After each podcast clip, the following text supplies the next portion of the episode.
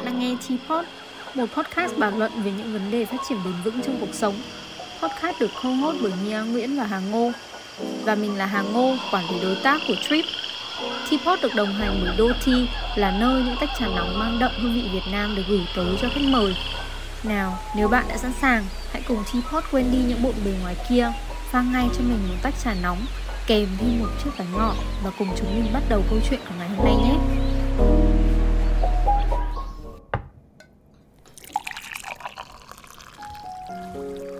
Chào Bot Việt Nam. Chào uh, các bạn khán giả. Thì anh uh, tên là Tùng là founder của Rineco Venture. Thì trước đây thì anh là một uh, kỹ sư. Uh, kỹ sư trong ngành uh, hóa học. Và có một khoảng thời gian gần 10 năm làm trong ngành sản xuất. Sau một khoảng thời gian là một kỹ sư uh, chăm chỉ thì mình có một cái giai đoạn rất là rất là hay tham gia vào những hoạt động thể thao cộng đồng cuối tuần. Giống kiểu như là để tìm kiếm thêm một cái cái, cái sức sống mới vậy thì uh, mình có tham gia vào bộ môn chèo thuyền kayak với lại chạy bộ. Dạ. trong quá trình mà chơi kayak đó, thì mình được đi rất là nhiều nơi ở Đà Nẵng rồi thì ở các nơi ở Việt Nam ở cách đây khoảng 5 năm thì thì ban đầu thì anh em cũng chỉ chơi thôi nhưng mà sau đó trong cái quá trình mà phát triển về cơ sở hạ tầng cụ thể là tại Đà Nẵng rồi uh, sau đó là những cái lượng khách du lịch họ đến rất là nhiều đó thì mình mới thấy là có một cái sự thay đổi rất lớn ở cái môi trường sống của mình. Bởi vì tụi anh chơi thì tụi anh suốt ngày ở trên sông ở ngoài biển. Thì à, tụi anh mới thấy là dần dần là cái lượng rác thải của thành phố nó tăng dần lên. Nước thải cũng vậy. Cứ mỗi lần mùa à, du khách về hoặc là vào những cái mùa mưa thì à, rất là nhiều cái cống thải ở thành phố nó xả ra sông ra biển kèm theo là nước thải và rác thải rất là nhiều.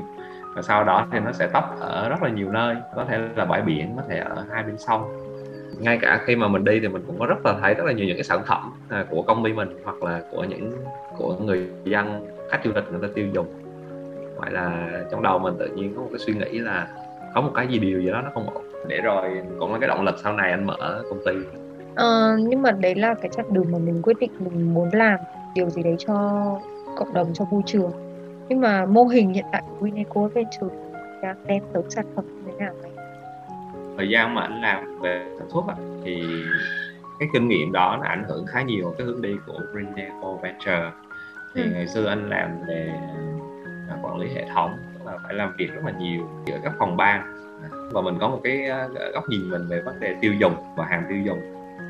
Thì um, khi mà mở công ty liên quan tới Greeneco Venture thì những cái mảng đầu tiên của tụi anh lại tập trung vào mảng du lịch. Bởi vì trong cái mảng du lịch đặc biệt là tại thành phố Đà Nẵng người ta tiêu dùng ừ. rất là nhiều yeah. Dạ. vậy thì làm sao mình mới suy tư là làm sao để mình sử dụng chính cái mô hình của mình để thay đổi cái hành vi của người dân và ừ. của khách du lịch đó, để người ta có thể giảm thiểu cái rác thải đó, đó là cái lý do yeah, bây giờ mình đang cung cấp những tour du lịch ừ, em thấy Veneco Venture có những tour đi kayak xong rồi vừa chèo thuyền vừa nhặt rác đúng không anh? À, về những cái mảng mà Veneco Venture mà xây dựng đầu tiên á thì bọn anh xây dựng theo mô hình là xây dựng các dự án khởi nghiệp độc lập và có khả năng à, tách ra thành các doanh nghiệp riêng trong tương lai. Trong cái mảng đầu tiên ban đầu thì bọn anh gắn liền với à, cái mảng à, kinh kinh tế chủ yếu tại Đà Nẵng đó là mảng du lịch. Và tổ chức yeah. sự kiện thì bọn anh có hai dự án. Một đó là phát triển các bộ môn chèo tay và, và du lịch mạo hiểm kèm theo các hoạt động giáo dục về môi trường và về kỹ năng sống à, bên cạnh đó thì bọn anh có uh, tổ chức ra một số các giải thể thao cộng đồng. Ví dụ như ở đây là giải chạy bộ. Bọn anh có một giải là chạy bộ xanh chuyên sử dụng để để gây quỹ tái tạo môi sinh tại thành phố. Ừ. làm sao mà anh lại đến với cái ý tưởng và đưa ra một cái giải chạy bộ xanh như vậy? Quay lại thì vào năm 2017 2018 là cái thời điểm mà anh bắt đầu à, bên cạnh chèo thuyền kayak thì bọn anh anh bắt đầu tham gia vào chạy bộ thì anh thấy hầu hết tất cả các giải chạy bộ tại Việt Nam thì cái lượng rác thải nhựa một lần thải ra cực kỳ nhiều theo như một số tính toán thì một cái giải chạy thì trung bình một người có sử dụng 20 chai rác nhựa một lần và ừ. trong suốt những cái năm vừa qua trước khi thời kỳ covid á, là à, giải chạy bộ ở Việt Nam mình bắt đầu là bùng nổ tới hàng hàng chục các giải chuyên nghiệp à, hàng năm vậy thì khi mà nhân lên số lượng tiêu dùng lớn như vậy thì anh mới thấy rằng là cái môn thể thao nó không chỉ đơn thuần là môn thể thao nữa mà đang gây ra một cái tác động rất là lớn. Chính vì cái lẽ đó cho nên anh mới suy nghĩ làm sao để có thể xây dựng được một cái mô hình nhảy chạy mới mà mình có thể giảm thiểu được cái lượng rác thải sử dụng một lần à, đặc biệt là phải dựa về zero. Và bên cạnh đó thì mình còn sử dụng một cái lượng tài chính của mình để hỗ trợ các tổ chức phi chính phủ hoặc là à, mình có thể xây dựng những cái chương trình để mình có thể tái tạo lại môi trường ngay chính thành phố của mình bảo vệ ngay cái nơi mà mình đang sống và kinh doanh Dạ. Um, vì anh Tùng có nói là mình có hợp tác với các doanh nghiệp phi chính phủ thì anh có kỷ niệm nào khi mà mình tổ chức các event hay là giải chạy vụ với một tổ chức phi chính phủ mà để lại cho mình nhiều ấn tượng lớn không? Um, do tình hình Covid á, thì trên thực tế thì bọn anh đã tổ chức hai lần vào năm 2019 và quay lại vào năm 2021 nhưng mà thực tế là mình mới làm được đúng năm 2019 thôi à, ừ. còn 2021 thì bọn anh chạy được khoảng 2 tháng với cũng khá là nhiều các chương trình cộng đồng thì um, cái điểm đặc biệt của cái giải chạy này á, đó chính là cái nơi kết nối của rất là nhiều bên chứ không chỉ là đơn vị uh, phi chính phủ mà lần đó bọn anh khi mà cái tổ chức giải đầu thì đó là một cái sự tham gia của khá là nhiều những cái à, đối tác bao gồm cả bên thành phố. Và sau đó cũng một vài nhóm à, tổ chức tình nguyện mà phía chính phủ được thành lập sau khi giải chạy được tổ chức nữa à, từ những bạn khuyết tật. Và sau đó những các bạn đó cũng là những người mà cung cung ứng những cái sản phẩm. Các bạn nó cũng làm cho một tổ chức phi chính phủ à, cung ứng những cái sản phẩm từ vải thải à, cho cho giải chạy. Và sau đó cũng một số những cái bạn à, thanh niên à, cũng là người khuyết tật lại là những người đầu tiên thành phố phố Đà Nẵng mà gọi là tham gia rất là tích cực vào cái hoạt động uh, nhặt rác hàng tuần và các bạn duy trì cho tới cái thời kỳ Covid. Vậy đến nay sau nhiều năm mà anh tổ chức những cái hoạt động như thế rồi anh Tùng thấy khó khăn lớn nhất mà anh Tùng từng trải qua hay là Green Eco Adventure từng trải qua là gì? Ừ. Về bản chất thì uh, công ty bọn anh vẫn là một đơn vị là doanh nghiệp cho nên là khác với lại những cái kiểu kinh doanh truyền thống thì bọn anh phải giáo dục lại khách hàng từ đầu nó là một cái công đoạn khá là mất thời gian đúng không? Rồi sau đó mới cái chuyện là có khách hàng và sau đó thì mới có nói chuyện tới lời lại có một cái thực tế là cái ngành mà liên quan đến du lịch và tổ chức sự kiện bị ảnh hưởng khá là nhiều bởi covid. Cho nên cái vấn đề lớn nhất hiện giờ đó là cái câu chuyện là trong suốt 2 năm trời thì công ty cứ chạy được một khoảng thời gian thì lại bị covid à, cho nên là giờ cái khó khăn nhất đó là giai đoạn làm sao để mà có thể phục hồi lại.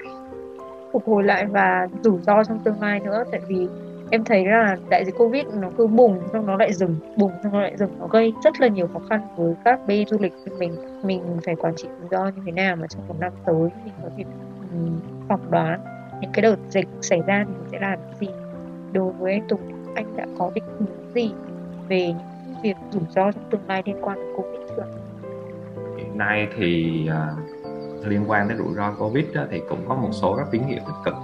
Uh, cá nhân ở Green Venture thì bọn anh phải xem xét lại về cơ cấu tài chính và tập trung vào những cái mảng mà có thể có đưa được cái dòng tiền ngắn hạn trong cái lúc covid bắt đầu nó nó đỡ hơn và chính phủ bắt đầu mở cửa các lịch đó, thì những cái mảng nào mà bọn anh có thể kiếm được dòng tiền sớm nhất chắc có lẽ là cái đó là bọn anh sẽ tập trung đầu tiên sau khi mình sắp xếp lại thì dựa trên cái tính hiệu quả hoạt động mà bọn anh sẽ có những hướng tiếp theo. Bởi vì hiện giờ covid nó cũng là một cái điều khó lường những năm vừa rồi mình cũng đã thử dạ. cũng đã thử huy động tới vài lần nhưng nó vẫn cứ dừng. Nên là bây giờ phải đi rất là chậm và cẩn trọng.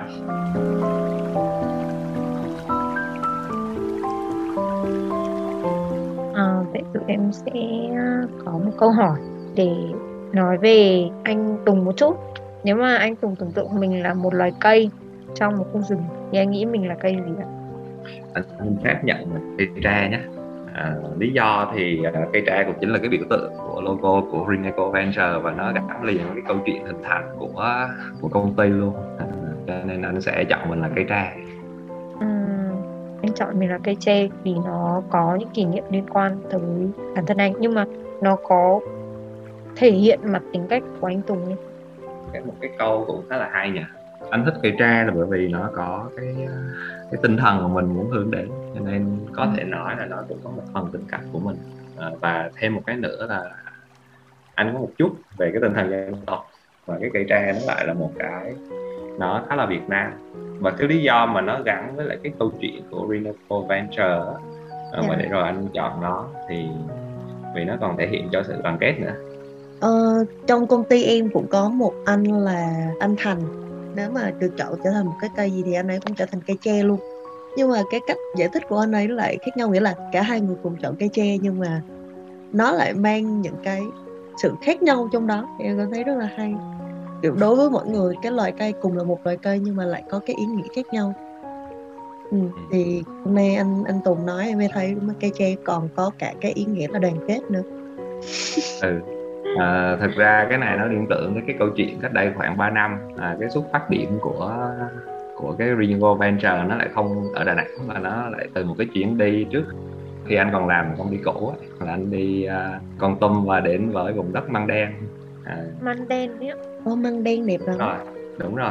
Bởi vì uh, những cái năm đó thì là những cái năm mà có khá là nhiều những cái câu chuyện khởi nghiệp và ở trên Măng Đen thì cũng có một số các nhóm khởi nghiệp ở trên đó. Lên trên đó một phần là vừa gặp các bạn vừa thăm thú thì có một cái câu chuyện. Đó là khi mà anh đi uh, lên cái con đồi mà gần cái, cái hồ trung tâm tại thị trấn Măng Đen á thì đó là một cái con đồi đi vào một cái cánh rừng rất là đẹp. Thì uh, rất là lâu rồi ngoài ngoài uh, từ rất là lâu cách đây hơn 10 năm anh đi ở Đà Lạt nó cũng có không gian như vậy. Và khi anh quay lại Măng Đen nó cũng có một cái không gian như vậy. Mình đang đi trong một cái cánh rừng rất là thích à, nhưng mà đến một cái khoảng rừng nọ thì mình mới uh, xung quanh rất là đẹp nhưng mà vô tình mình lại nhìn xuống dưới chân.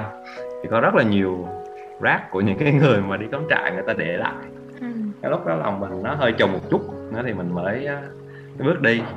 Thì uh, vô tình mình mới thấy giữa cái đám lá vàng á nó có một số những cái nhánh cây nó mọc lên. Nhưng mà mình nhìn kỹ thì đúng là ba cây tre nó đang mọc lên giữa một cái đám lá. Yeah. Đẹp rồi ừ rất là đẹp. Lúc đó thì mình cũng không nghĩ nhiều đâu.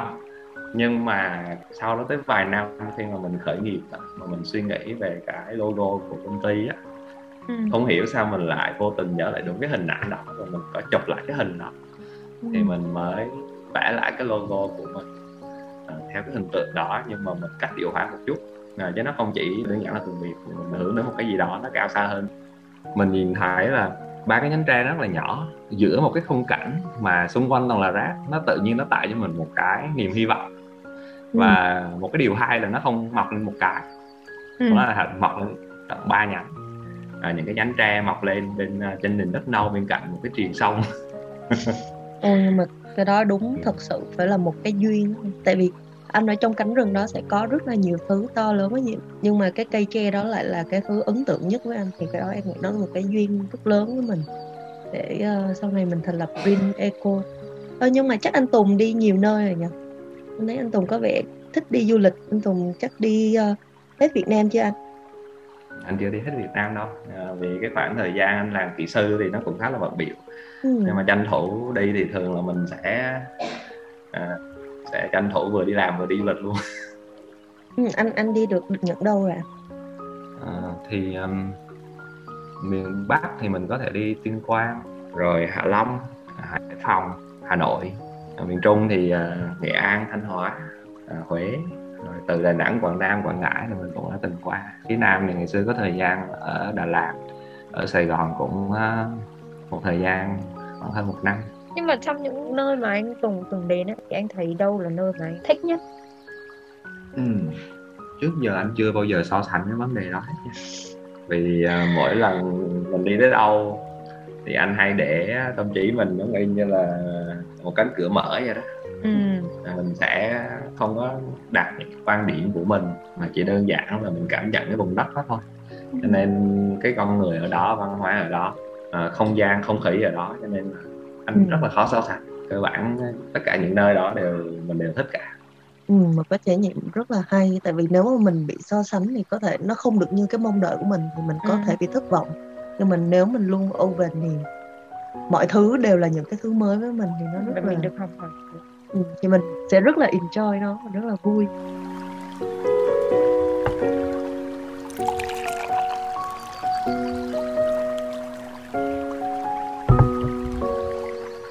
À nhưng mà nãy em có nghe anh Tùng nói anh Tùng có tour mạo hiểm đúng không anh?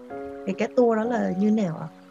À, cái bộ riêng bộ môn kayak thì nó cũng có một chút mạo hiểm. À, nó cần mọi người có một cái kỹ năng thì à, à, kayak thì bọn anh đang phát triển à, hai mảng.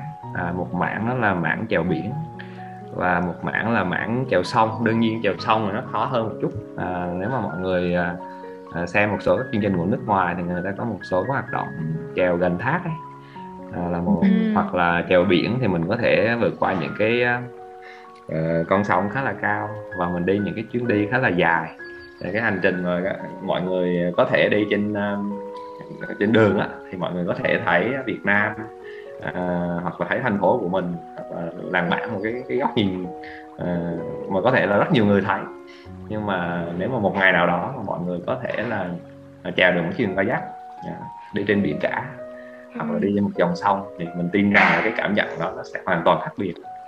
Thật ra nhá, em em nghĩ là anh Tùng có một cảm nhận tương tự nhưng mà lần này tụi em đi á thì trước khi đến Đà Lạt tụi em có đi Bảo Lộc. Thì đây là lần đầu tiên mà em được leo thác ấy.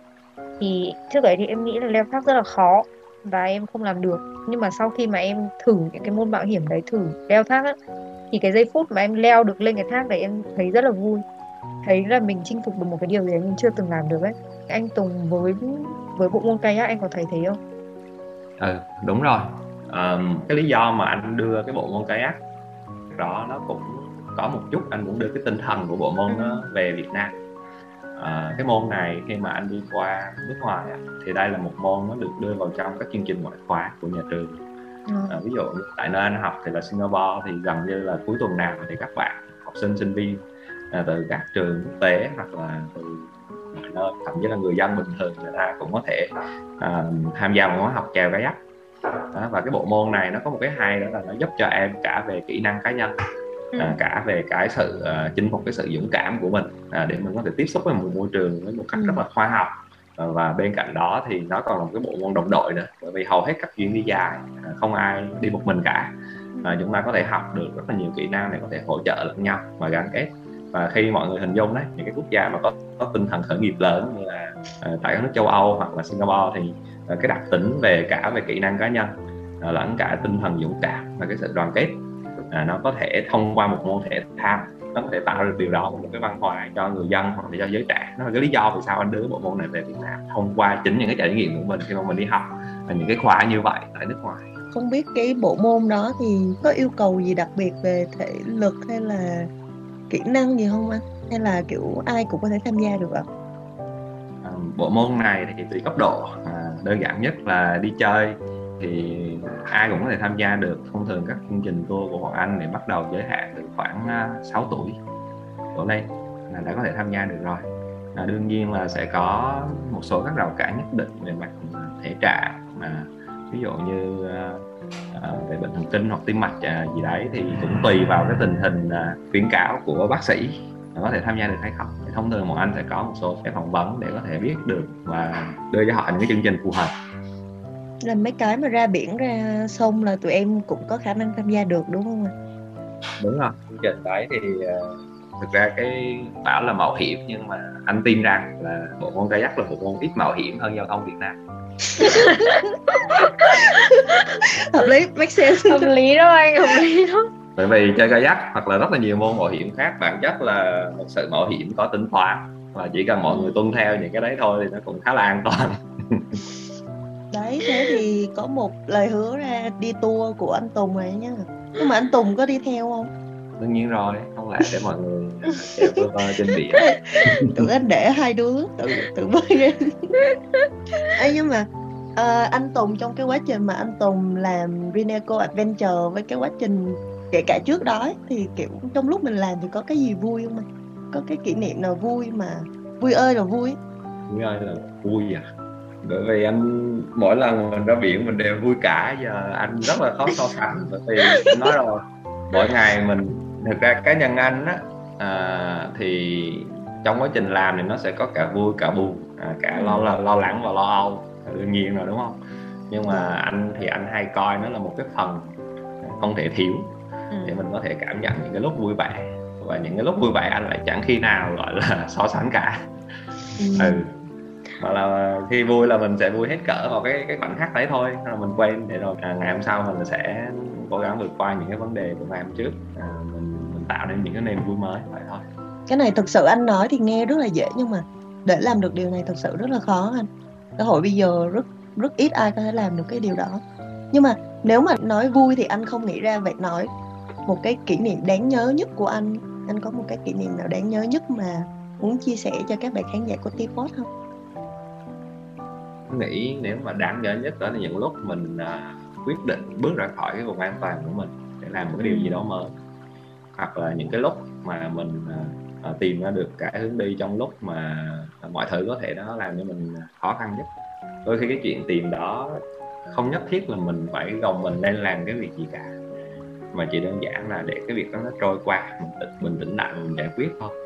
Thì à, cái lúc anh nghĩ anh khởi nghiệp anh nghĩ đó là một cái lúc mà làm khá là hạnh phúc cũng kể cả ừ. những cái lúc mà mình quyết định là lấy vợ và gặp mà cô vợ mình để rồi mình quyết định đến với nhau cái đó cũng là một khoảnh khắc hạnh phúc nhưng mà trong một cái uh, tour lại trong khoảng 10 năm đổ lại đây có lẽ là nó là hai cái khoảnh khắc hạnh phúc nhất của anh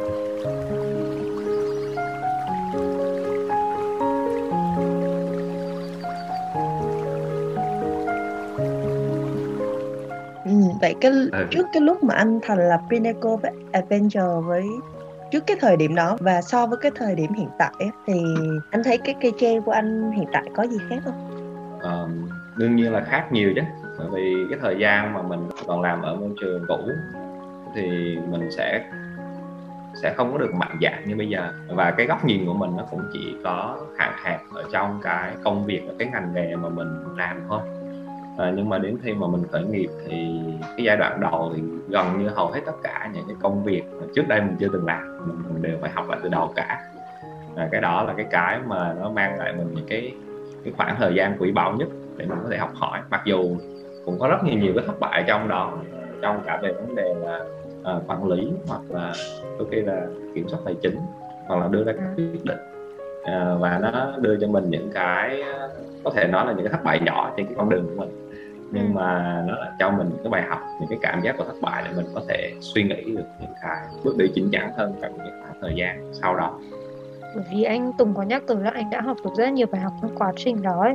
thì đâu là bài học đáng giá nhất mà anh phải trả một cái giá rất đắt để học được hiện nay thì hầu hết tất cả những cái kết quả của những quyết định của anh á, thì nó đều nằm ở trong sự tính toán cả. Ừ. và anh sẵn sàng đón nhận cái vấn đề đó cho nên là cái đó nó có thể nó là một bài học chủ động. Có nghĩa là ừ. thất bại đó là thất bại ở trong tính toán. Cho nên là từ cái lúc mà anh khởi nghiệp tới giờ thì những cái mà được hay mất cơ bản đều nằm ở trong giới hạn của mình. Cho nên ừ. anh cũng chưa có gặp cái thất bại nào mà lớn đến mức mà phải nhớ cả. Nếu mà sau này mà có thì có thể là cơ hội nào đó thì anh sẽ chia sẻ. Nhưng mà hiện nay thì chưa thế thì phải cho anh Tùng làm risk manager. Làm người quản lý gì nhỉ? Rủi ro. Rủi ro. Ồ, tại vì anh Tùng quản lý rủi ro rất tốt luôn. Cũng nhưng mà không hẳn là tốt mà... đâu mà chỉ đơn giản là uh, cái tâm thế của mình đối với lại cái sự việc nó xảy ra thôi. Ví dụ ừ. như khi covid ừ. nó xảy ra à, nhân sự anh anh em người ta cũng không thể gắn bó lâu dài được. Hoặc là có một giai đoạn khá là dài công ty không có nguồn thu nhưng mà cơ bản khi mà mình kinh doanh thì mình phải tính toán trước.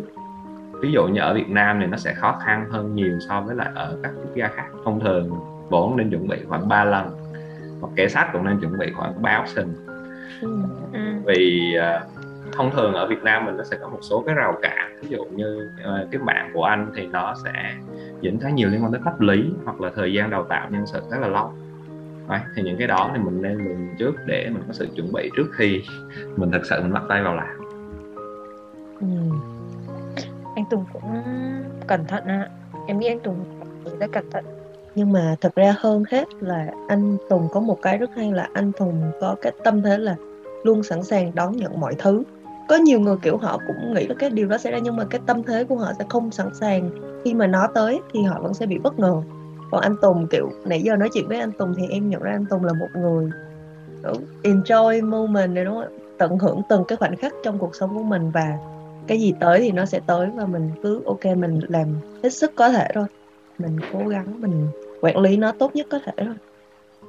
Ừ, anh cũng ờ, xin phép ờ, chia sẻ một cái ờ, quan điểm của anh liên quan đến vấn đề kinh doanh để cần để gọi là confirm cái mà tụi em vừa nói. Tức là cá nhân anh thì à, thấy cái chuyện mà đi kinh doanh thì nó cũng giống y như là mình đi đánh cá vậy đó.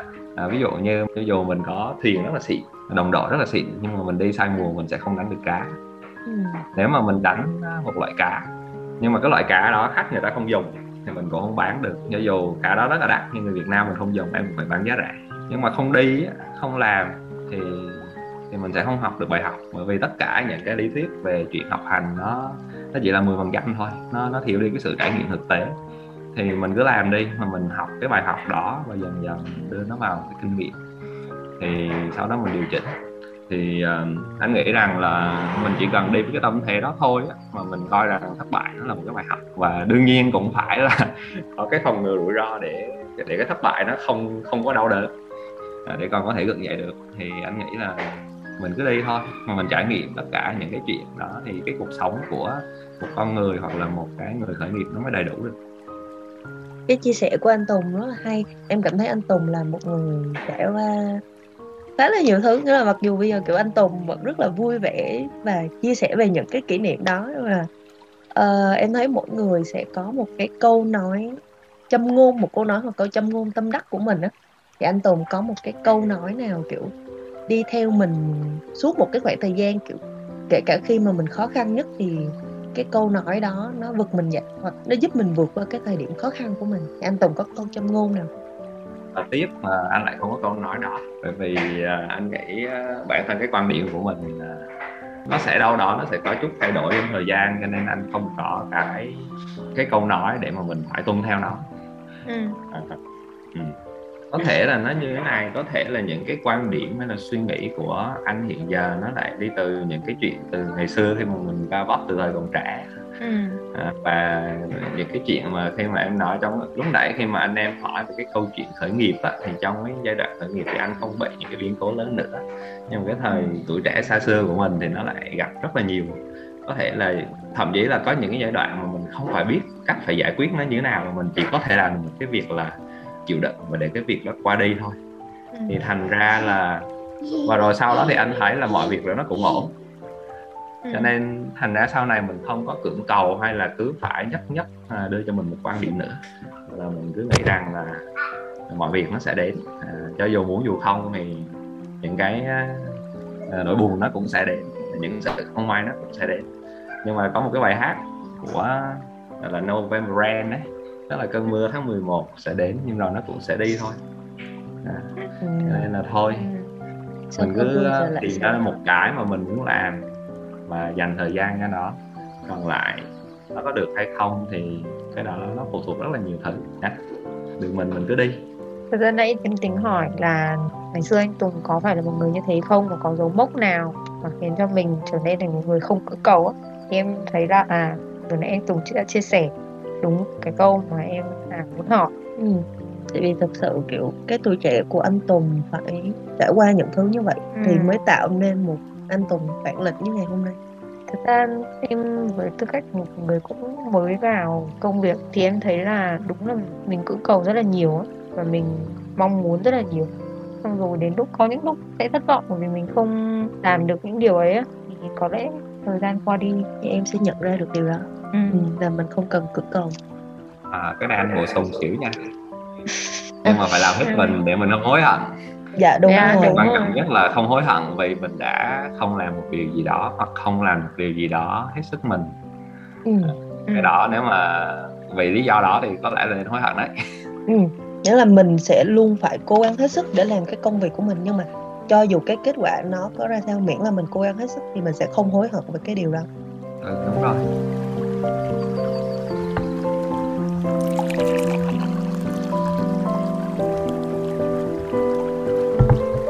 à, nãy giờ bọn anh cũng có chia sẻ về kayak với lại à, chạy bộ nhưng mà về bản chất thì à, chắc chia sẻ thêm một chút thì ừ. bản thân GA thì không phải là công ty chỉ làm hai cái đấy mà là cũng chia sẻ một chút là khi ngày xưa anh làm ở trong uh, hoạt động và quản lý hệ thống á, và sau này khi mình ra làm doanh nghiệp thì mình thấy là các công ty cơ bản nó có cái cấu trúc tương đối là giống nhau. Cho nên sau này khi mà anh xây dựng á, thì cái Rico Venture thì là một đơn vị mẹ, nhưng mà các dự án ở bên dưới á, nó hoàn toàn có thể được tách ra thành độc lập và bọn anh sẽ tập trung chính vào những cái mảng kinh doanh mà nó giúp cho thay đổi cái hành vi thói quen tiêu dùng và nó dựa trên những cái vận hành của kinh tế từng địa phương. À, ví dụ như tại Đà Nẵng thì những cái mảng đầu tiên mà bọn anh tập trung sẽ là liên quan tới du lịch dịch vụ. À, nhưng mà sau đó thì có thể là tập trung vào mảng cung ứng tức là cung ứng xanh.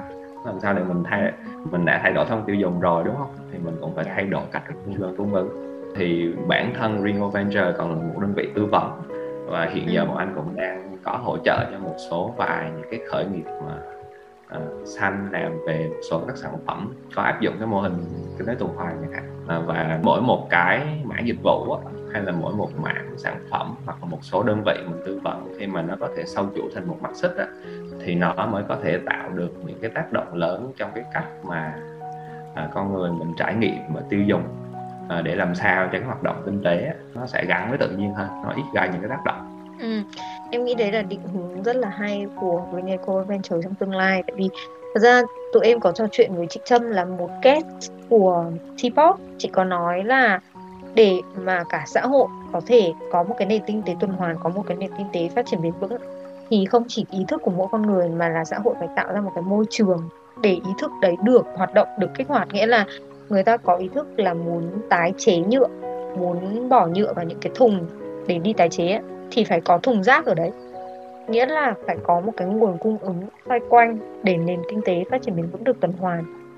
Cái đây là cũng là một cái câu chuyện cũng khá là khó khăn. À, cách đây khoảng vài năm thì anh cũng có suy nghĩ tới mảng tái chế nhưng mà sau này mới thấy rằng là chúng ta không thể tái chế mãi mãi.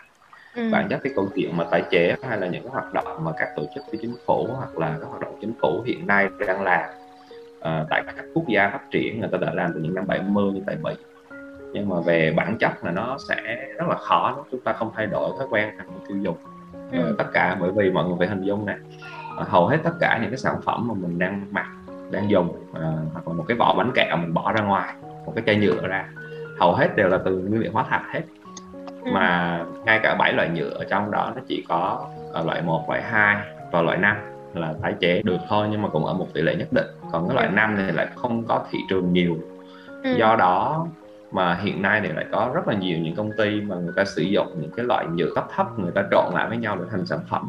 Nhưng mà cái câu chuyện là mọi người hình dung là những cái loại nhựa mà có thể tái chế được, người ta còn không thể tái chế hết. Vậy thì khi mà mình trộn những cái loại nhựa như vậy, thì chỉ khoảng một vài vòng đời nữa sau, thì những cái rác thải của những cái đó mình sẽ giải quyết như thế nào? Đặc biệt nếu nó được sử dụng vào trong vật liệu xây dựng và nó được đưa đi rất là nhiều nơi à, và sau này khi mà nhà cửa xuống cấp người ta lại phá bỏ.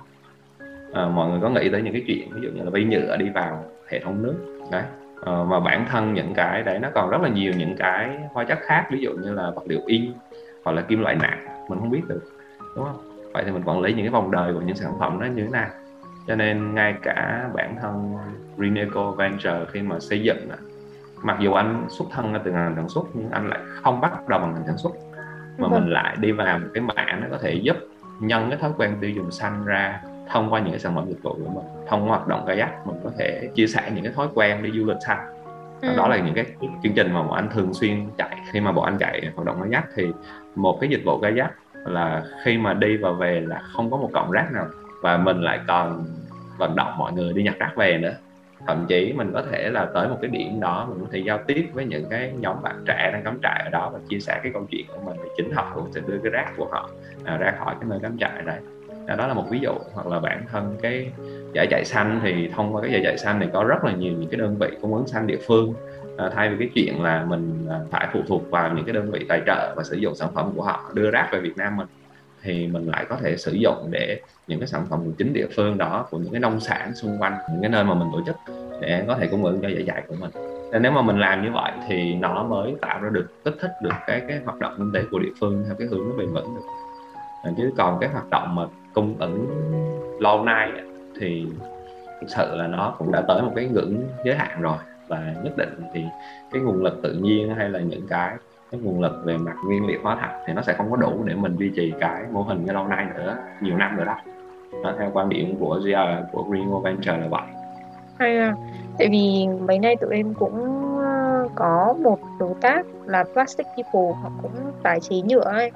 Thì, bên đấy cái thông tin mà em nhận được đó là họ sẽ cố gắng tái chế vòng đời của nhựa nhiều nhất có thể để cho vào vật liệu xây dựng hoặc là vật liệu ờ, bàn ghế á, thì cứ bỏ đi nhựa một lần lại tái chế lại.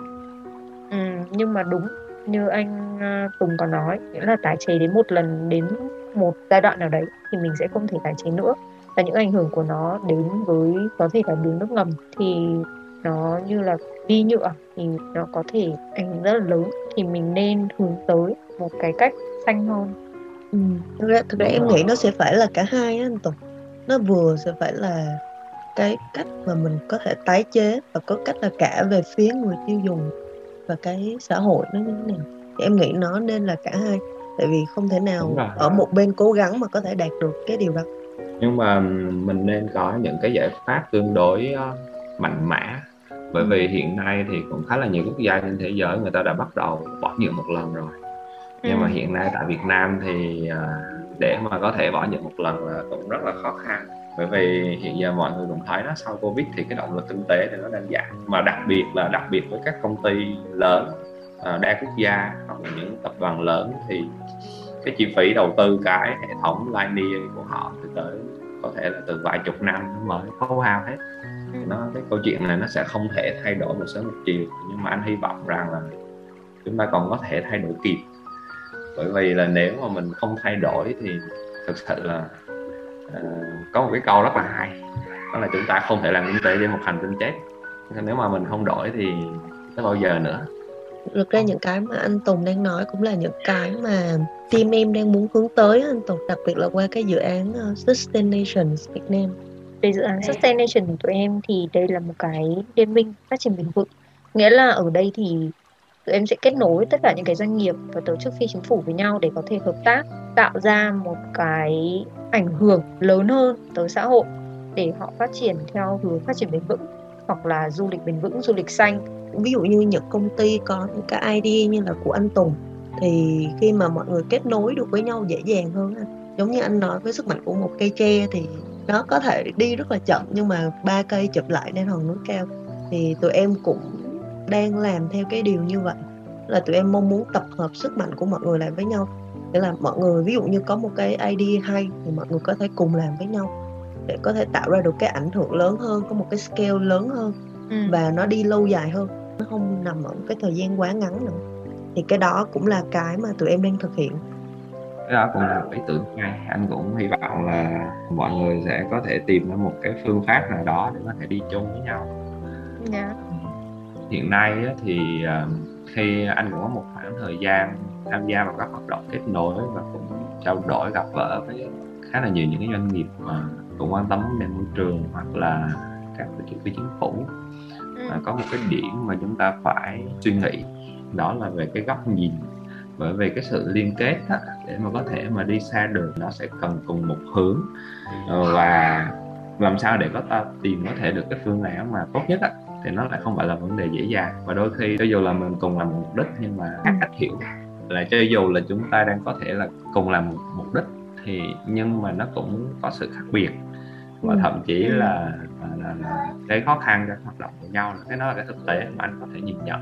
Anh ví dụ nhé hiện nay thì có một số khá là nhiều cái quan điểm kinh tế à, thì đầu tiên là mọi người phải hiểu là cái mô hình của mình đang nằm ở đâu cách đây khoảng vài năm anh có thấy có một cái mô hình à, mà anh sẽ chia sẻ sau nó là của ai vì anh cũng quen rồi anh anh nói thật là anh quen rồi nhưng mà anh có cái quan điểm cùng với lại cái mô hình đó thì ừ. người ta mới chia ra cái hoạt động kinh tế lâu nay mọi người hay nghe là sustainable đúng không là phát triển bền vững dạ. thì cái mô hình đó nó chia cái hoạt động phát triển bền vững thành hai nửa ừ. một nửa ở bên trái nên gọi là conventional nghĩa là, kinh tế dựa trên sự tiện lợi đó là những cái lâu nay mình đang thấy tiêu dùng nhanh đúng không cái tiếp theo đó là xanh hơn một tí tức là green economy là kinh tế xanh có nghĩa là ít tác động tới thiên nhiên hơn yeah. có dạ. nghĩa là vẫn đó, có nghĩa là ví dụ như là chúng ta à, sản xuất chất tẩy rửa. À, trước đây thì à, chúng ta sản xuất chất tẩy rửa từ các à, hợp chất hóa học chẳng hạn. Bây giờ chúng ta có thể sử dụng một số các nguồn nguyên liệu từ phế thải các vỏ trái cây. Nhưng mà về bản chất thì cái hoạt động ngôi của ta vẫn sử dụng bao bì. Vẫn những cái khâu kiện của cái, cái dây chuyền sản xuất á, nó vẫn cứ bị mài mòn và nó vẫn bị thải bỏ. Và rất là nhiều linh kiện điện tử cái tỷ lệ tái chế linh kiện điện tử cũng khá là thấp vậy thì có cái đó thì có thể là xanh hơn một tí. Còn cái cái mà chúng ta đang hướng tới đó là sustainable là cái ở giữa. Thì có nghĩa là nó no impact to nature nghĩa là không có tác động tới thiên nhiên. Dạ. có nghĩa làm sao net zero là bằng không? Thì chúng ta phải xem thử là chúng ta đã đạt tới đó chưa? Một cái hoạt động ừ. của mình nó đang như thế nào. Có một số cái à, cấp tiến hơn một chút tức là các mô hình về kinh tế uh, gọi là restorative có nghĩa là tức ừ. là mình hồi phục là những gì đã mất. Ví dụ như là trước đây chúng ta có thể là chúng ta phá rất là nhiều các diện tích để làm uh, nông nghiệp. Ví dụ như ngay cả những cái mô hình về organic nó cũng không thẳng là sustainable bởi vì nó phá một cái lượng rừng cũng khá là nhiều. Hoặc là ví dụ như chúng ta trồng uh, chúng ta chăn nuôi cái vấn đề lớn nhất của thịt uh, của vấn đề chăn nuôi thịt đó là vì chúng ta phá rừng trong một cái diện tích nhưng mà chúng ta chỉ có thể cung ứng được một cái lượng protein chỉ khoảng 18 phần trăm cho nhân loại chẳng hạn. Và chúng ta lại mất rất là nhiều cây đó thì Đúng. chúng ta có thể thay đổi cái cách của mình hay không uh, và thay cái chuyện đó thì chúng ta có thể hồi phục lại những cánh rừng hoặc là hồi phục lại cái diện tích mà chúng ta đã lấy đi đó. Ừ. và một cái dạng khác nó gọi là cái dạng ai cũng muốn hướng tới nó gọi là generative uh, economy tức là đúng nghĩa của từ kinh tế tái tạo nhé thì là chúng ta phải thực sự uh, nghĩ tới những công nghệ có thể đưa cái nguyên vật liệu trở lại cái dạng ban đầu và cái chuyện đó thực sự là không phải là dễ dàng nhưng mà nếu như mà xét trên bình diện tổng thể hầu hết các hoạt động kinh tế hiện nay đều nằm ở cái cán cân conventional rất là nhiều và các hoạt động hồi phục thì ít hơn. Vậy thì cái câu chuyện là chúng ta đang ở đâu và cái hoạt động của từng chủ tịch chính phủ ờ, vì mình cũng chia sẻ luôn hoạt động của chính phủ cũng đang nhận phân của rất là nhiều các đơn vị. Vậy thì đằng sau phân đó là ai? Đó là những người người ta thực sự yêu môi trường. à, tỷ trọng của các uh, hoạt động. Còn hầu hết nếu chúng ta nói circular thì circular nó có rất là nhiều cái. Circular cái gì thì thông thường một hoạt động bọn, bọn em cũng đã từng nghe về đánh giá khía cạnh môi trường rồi đúng không? Đánh giá khía cạnh môi trường thì người ta sẽ đánh giá trên toàn cái cái chu trình của một cái dự án à, khi mà đưa vào vận hành thực tế và nó thải ra cái gì. Ừ. thì đầu tiên là à, từng cái dạng thải đó thì chúng ta tuần hoàn nó như thế nào làm sao để nó không có à, tác động tới thiên nhiên. À, thì thứ nhất là chúng ta đã làm đầy đủ tất cả các dạng thải chưa? Thứ hai là cái tỷ lệ nó như thế nào? Đó là hai con số mà mình phải thực sự quan tâm. Đó là vấn đề thực tế. Mà chưa kể thêm đó là khi mà chúng ta bị ảnh hưởng bởi covid à, việc làm mất rất là nhiều. À, trong khi à, các hoạt động kinh tế thông thường nhé đặc biệt như tại các nước như ở Việt Nam của mình đi thì để mà có thể cạnh tranh được với lại các quốc gia khác cũng rất là khó bởi vì là bởi vì cái, ví dụ những cái tỷ lệ mà các doanh nghiệp FDI tại Việt Nam họ chỉ chiếm đâu khoảng 5 phần trăm thôi. Dạ. nhưng mà họ lại chiếm tới 25 phần trăm GDP có nghĩa là 95 phần trăm doanh nghiệp của mình là vừa và nhỏ. Thậm chí họ còn chưa quen với lại những cái hệ thống quản lý thông thường ví dụ như là ISO 9000 hoặc là những cái hệ thống thông lệ để có thể đưa được sản phẩm trên thị trường mà có thể xuất bán ra nước ngoài ừ. à, vậy thì với những cái tư duy mới ví dụ như là kinh tế tuần hoàn hoặc là những cái tiêu chuẩn mới à, và đặc biệt thêm là thói quen tiêu dùng chưa đủ vậy thì cái cơ chế nào cái hỗ trợ nào để chúng ta có thể thực sự à, phát triển những cái mô hình bền vững thì cái đó là chính cá nhân anh cũng cảm thấy khá là khó khăn mà, ừ. mà một khó khăn không thể không đi vì không đi thì hoạt động kinh tế cứ tiếp tục như cái cách lâu nay thì nó cũng không còn được bao nhiêu nữa. Nhưng mà à, phần đông nhiều người thì có thể là vì những cái áp lực hàng ngày người ta vẫn chưa thể hình dung ra được những câu chuyện như vậy. Tụi em tin là nếu mình đã nhìn ra được vấn đề thì chắc chắn mình sẽ có cách giải quyết thôi.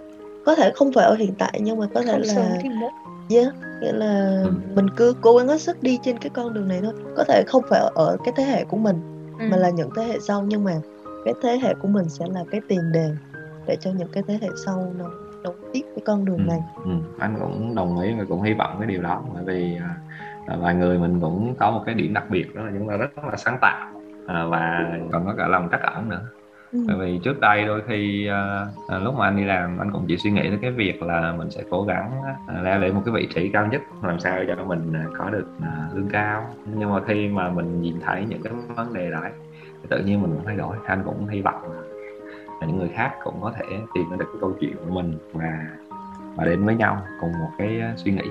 Rất là cảm ơn anh Tùng. Anh Tùng nói lên tạm biệt từ các bạn khán giả Tipot được không? Ừ, cảm ơn hai bạn Hà và bạn Mia nhé. Chào tất cả các bạn khán giả. Chúc các bạn có một giấc ngủ thật là ngon. Bye bye cả nhà. Dạ dạ dạ